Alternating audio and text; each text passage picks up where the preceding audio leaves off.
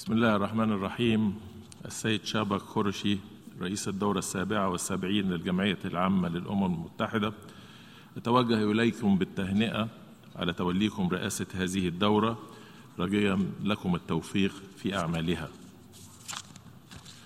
سيدات والسادة تنعقد الدورة الحالية للجمعية العامة في مرحلة تاريخية دقيقة تشهد فيها الساحة الدولية أزمات بالغة التعقيد والتشابك. تتطلب لمواجهتها عملا جادا. يتم فيه تفعيل الدبلوماسية متعددة الأطراف وعلى رأسها منظمة الأمم المتحدة. ففي الوقت الذي لا يزال العالم يعاني فيه من التبعات الهائلة لجائحة الكوفيد 19 وما سببته من تداعيات جسيمة جاءت الأزمات الجيوسياسية المتلاحقة لترفع من حدة التوتر الدولي إلى مستوى غير مسبوق.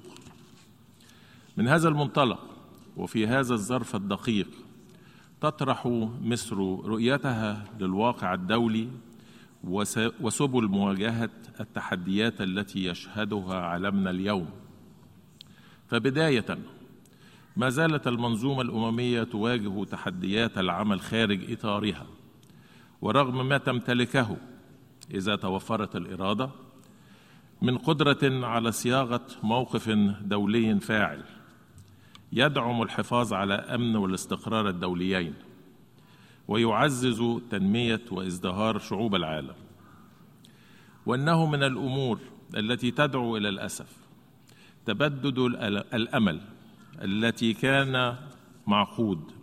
على بلوغنا في القرن الحادي والعشرين عالما يسود السعي لتحقيق الاستقرار ونبذ التوتر وإرساء نظم دولية قائمة على احترام قواعد القانون الدولي. لنتفاجأ بتوجه متنام نحو الاستقطاب وتزكية المواجهة والصدام. بدلا من التكامل لتحقيق المصلحة المشتركة أو حتى التنافس على أسس قواعد عدالة بما يسهم في ارتقاء البشرية بأسرها. إن الافتئات على عمل المنظمة الأممية لا يقف عند حدود العمل خارج إطارها بل يمتد أيضا إلى اعتماد معايير مزدوجة في التعامل مع الأزمات المتشابهة. فما يتم تقبله من ازمه من أزمة ما يعتبر مرفوضا في أزمات أخرى. وهكذا اصبح القصور ليس في المنظومة الأممية ذاتها ولكن في إرادة أطراف تلك المنظومة. وإن كنا نجتمع في شهر سبتمبر من كل عام في هذا المحفل الدولي الجامع فإنني أدعو المجتمعين في الدورة الحالية إلى احترام المنظومه الامميه وتفعيل عملية تجديدها وإصلاحها. وهي عملية لا يتعين أن تبقى دون إنجاز أو تكون بلا نهاية بل يجب أن تتم بجدية وموضوعية وإنصاف. حتى تصبح الأمم المتحدة أكثر قدرة على التجاوب مع التحديات التي نواجهها. وأكثر مرونة في تلبية مطالب واحتياجات شعوبنا. وفي هذا الصدد تؤكد مصر تمسكها بالموقف الأفريقي من إصلاح مجلس الأمن طبقا لتوافق اوزلويني وإعلان سرت سيد الرئيس إن اندلاع الأزمة الروسية الأوكرانية قد فاقم من حدة الأزمة الاقتصادية التي يعاني منها العالم منذ انتشار جائحة الكوفيد 19 ومع استمرار الآثار السلبية التي خلفتها الجائحة والتطورات الجيوسياسية المتلاحقة باتت الدول النامية تواجه تزايدا متناميا في أعباء الملقاة على عاتقها لا سيما فيما يتعلق بأزمة الديون السيادية وتفاقم العجز في الموازنات العامة. ومن ثم أصبح من الضروري أن تتجاوب الدول المتقدمة مع مطلب إطلاق مبادرة عالمية بين الدول الدائنة والمدينة تهدف إلى مبادلة الديون وتحويل الجزء الأكبر منها إلى مشروعات استثمارية مشتركة. تخلق المزيد من فرص العمل وتسهم في تحقيق نمو إيجابي للاقتصاد. سيدات والسادة ينبئ الواقع الراهن بوضوح عن أن المفهوم السائد للأمن الدولي بات أقرب إلى نظام توازن القوى منه إلى نظام الأمن الجماعي. وأصبحت البيئة الدولية صراعية وليست تعاونية. الأمر الذي يحتم علينا العمل على تعزيز روح التوافق الدولي لضمان أمن جميع الدول دون تهديد أو تقويض لسلامتها وأمنها. إن التحديات الدولية الراهنة أصبح منها ما يهدد وجود الدولة الوطنية ذاتها. من جراء التدخل في شؤونها الداخلية وعدم مراعاة خصوصية مجتمعاتها مما يؤدي إلى إضعاف كيان الدولة بل وأحيانا إلى تمزيقها بما يفسح المجال لتنظيمات ما دون الدولة من جماعات إرهابية وميليشيات مسلحة لتتحكم في مصائر ومقدرات الشعوب وهو أمر يتعين أن ينتهي لصالح تمكين مؤسسات الدولة الوطنية من القيام بدورها على الأصعدة كافة بما يفضي كذلك إلى صون وتعزيز الأمن والسلم على المستوى الدولي. السيد الرئيس السيدات والسادة تتعدد الأزمات في الواقع الدولي وتتشابك لتحدث تأثيرات مضاعفة. من أبرزها أزمة الأمن الغذائي التي تعد ناتجا لسنوات طويلة من إخفاق المجتمع الدولي في تحقيق أهداف التنمية المستدامة. لا سيما ما يتعلق بالقضاء على الجوع وتحقيق أمن الغذاء. وكذلك نتيجة لتفاقم الأزمات الاقتصادية والجيوسياسية الأخيرة. واشير في هذا السياق إلى واقع مؤسف وهو إنه في إفريقيا فقط يواجه واحد من كل خمسة أشخاص خطر الجوع وتظل القارة مستوردا صافيا للغذاء بتكلفة سنوية قدرها 43 مليار دولار. ومن هنا فإننا نشدد على ضرورة التعامل مع تلك الأزمة بطرح استراتيجية متكاملة تستهدف أسبابها الجذرية وذلك من خلال تطوير نظم الزراعة والغذاء المستدامة وتلبية الاحتياجات العاجلة للدول النامية المستوردة للأغذية وضمان مشاركة منتجاتها في سلاسل الإمداد دون عوائق لا سيما من خلال تطوير ونقل التكنولوجيا الزراعية. كما نؤكد أهمية دعم أنظمة الإنذار المبكر حول حول انعدام الأمن الغذائي وتعزيز إمكانات تخزين وتوريد الحبوب. وفي هذا الصدد فإن بلادي من خلال موقعها الجغرافي الفريد تعلن عن استعدادها للتعاون مع المجتمع الدولي من أجل إنشاء مركز دولي لتخزين وتوريد وتجارة الحبوب في مصر إسهاما في صون الأمن الغذائي العالمي. السيد الرئيس إن دورة الجمعية العامة الحالية اتخذت لها عنوانا يعكس فهما عميقا لما بات يعانيه عالمنا عالمنا من أزمات وتحديات. ولا شك إن هذا العنوان البحث عن حلول جذرية للتحديات المتشابكة ينطبق أكثر ما ينطبق على أزمة تغير المناخ. إن مصر بصفتها رئيس الدورة القادمة لمؤتمر دول الأطراف في اتفاقية الأمم المتحدة الإطارية لتغير المناخ تتوجه بنداء صادق لكافة أعضاء الأسرة الدولية. دعونا نضع تعهداتنا والتزاماتنا موضع التنفيذ. وندعم الدول النامية والأقل نموا في جهودها لمواجهة الآثار المدمرة لتغير المناخ. فهي الأكثر استحقاقا واحتياجا لذلك اعلاء لمبدأ الإنصاف والمسؤوليات المشتركة متباينة الأعباء. ومن ثم فإننا نتطلع خلال مؤتمر أطراف تغير المناخ الذي تستضيفه مصر بعد أسابيع إلى الخروج بنتائج تسهم في الإسراع من وتيرة التنفيذ على كافة الاصعده لتأكيد التزام المجتمع الدولي تجاه جهود مواجهة تغير المناخ بما في ذلك خفض الانبعاثات ورفع القدرة على التكيف والتعامل مع الخسائر والأضرار الناجمة عن تغير المناخ. والأهم رفع طموح تمويل المناخ والعمل على تنفيذ تعهد مضاعفة التمويل الموجه إلى التكيف وتوفير 100 مليار دولار سنويا. وكذلك الانتقال العادل إلى الطاقة الجديدة.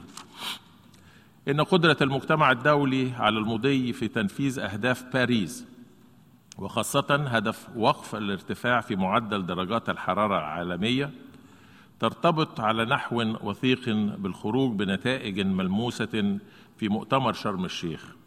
بما يؤكد لشعوبنا إن مواجهة تغير المناخ لا تزال تحتل موقع الصدارة على قائمة أولويات الدولية رغم كافة التحديات التي يواجهها عالمنا وتؤكد مصر في هذا الإطار إنها لن تدخر جهدا في توفير جميع الظروف المواتية لتحقيق ذلك.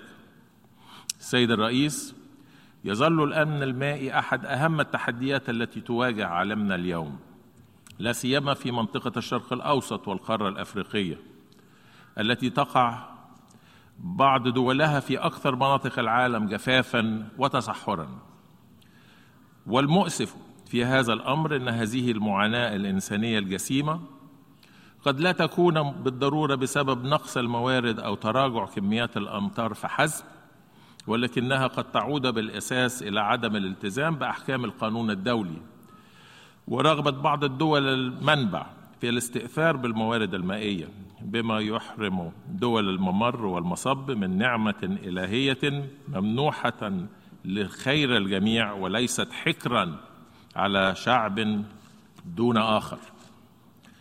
ويخطئ البعض الذي تصور إن التمسك بتطبيق الوسائل السلمية لتسوية المنازعات المائية يأتي من قبيل الضعف بل إنه ينبع من القوة وقدرة على صون الحقوق وحفظها من الضياع أو التفريط وإدراك مسؤول للآثار السلبية للصراعات على الشعوب قبل الحكومات. وفي هذا الإطار فإن مصر التي تقر بحق الشعب الإثيوبي في التنمية وما زالت على مدار ما يتجاوز عقدا كاملا متمسكة بضبط النفس تؤكد إن ذلك لم ولن يعني ابدا ابدا التهاون في حق الشعب المصري في الوجود الذي ارتبط بنهر النيل منذ فجر التاريخ مهدا للحضارة وشريانا للحياة. إنني أؤكد على ضرورة التوصل دون تأخير أو مواطله إلى اتفاق قانوني ملزم بشأن ملء وتشغيل سد النهضه الإثيوبي طبقا للاتفاق إعلان المبادئ الذي أبرمته الدول الثلاثة مصر والسودان وإثيوبيا في مارس من 2015 بالخرطوم والبيان الرئاسي لمجلس الأمن الصادر في الخامس عشر من سبتمبر 2021 فهذه الدول الثلاثة ذات سيادة ويتعين أن تلتزم بما اتفقت عليه وأن تنفذه فعلا وليس قولا. ومساهمة في الحفاظ على السلم والأمن الدوليين. فإن مصر تدعو المجتمع الدولي ممثلا في منظمة الأمم المتحدة ومجلس الأمن والدول الفاعلة على الصعيد الدولي إلى العمل على تطبيق قواعد القانون الدولي ذات الصلة صونا لمصير وحقوق 250 مليون مواطن مصري وسوداني وإثيوبي. السيدات والسادة إن التوصل إلى حلول نهائية للأزمات جوارنا الإقليمي يظل ركنا أصيلا في بناء منظومة دولية آمنة ومستقرة. وفي مقدمة ذلك تأتي ضرورة التوصل إلى حل تفاوضي عادل ودائم وشامل للقضية الفلسطينية على أساس مقررات الشرعية الدولية وحل الدولتين. بإقامة دولة فلسطينية على حدود الرابع من يونيو 1967 وعاصمتها القدس الشرقية. مع وقف أي إجراءات إحادية من شأنها تغيير الحقائق على الأرض وتقويض فرص الحل النهائي. وانطلاقا من مسؤولية مصر في مساندة أشقائها فإنها تواصل جهودها الداعمة للحلول السياسية بموجب المرجعات الدولية في كل من سوريا ولبنان واليمن والسودان. بما يحفظ وحدة وسلامة وسيادة مقدرات هذه الأقطار الشقيقة وينهي التدخلات الخارجية في شؤونها. وفي هذا السياق تستمر مصر في دعم جهود الأشقاء في ليبيا لإنجاز الإطار الدستوري حتى يتسنى إجراء الانتخابات الرئاسية والبرلمانية بالتزامن في أقرب وقت على ضوء انتهاء المرحلة الانتقالية.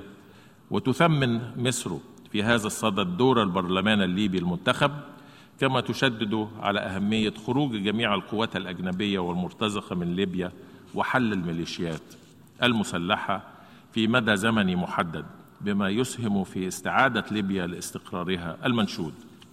لقد عانت منطقتنا طويلا وآن لها أن تتخلص من كل هذا العناء وأن تعلي مصالح شعوبها على نزاعات التفرد بالسلطة وحيازة الثروة. وتضع حدا لكل من يسعى إلى أن ينال من وحدتها أو يهدد أمنها القومي. سيد الرئيس السيدات والسادة قبل أن أختتم حديثي إليكم أود أن أشير بشكل خاص إلى ما يمثله التضامن من قيمة أساسية نحن أحوج ما نكون إليها في واقعنا الراهن. ولعل في تخصيص الجمعية العامة للأمم المتحدة يوما دوليا للتضامن الإنساني في العشرين من سبتمبر من كل عام دليلا على أهمية تشجيع المبادرات الجديدة للقضاء على الفقر وللاحتفاء بالوحدة في إطار التنوع وهو ما يدلل على الاهتمام الذي توليه المنظمة الأممية للتضامن كقيمة لا غنى عنها. ليس فقط للمساهمة بفاعلية في تحقيق أهداف التنمية المستدامة ولكن أيضا لمواجهة التحديات الناشئة ومعالجة التفاوتات في مستويات التقدم الاقتصادي فقيمة التضامن ستظل مبعثا للأمل ونورا للرجاء وثقة في غد أفضل لن يتحقق إلا ونحن جميعا معا يدا واحدة تبني وتعمر وتدفع الشر والسوء عن شعوب طواقة للتعايش والتعاون. معا تحت راية الإخوة الإنسانية. شكرا لكم وأرجو لنا جميعا دورة موفقة.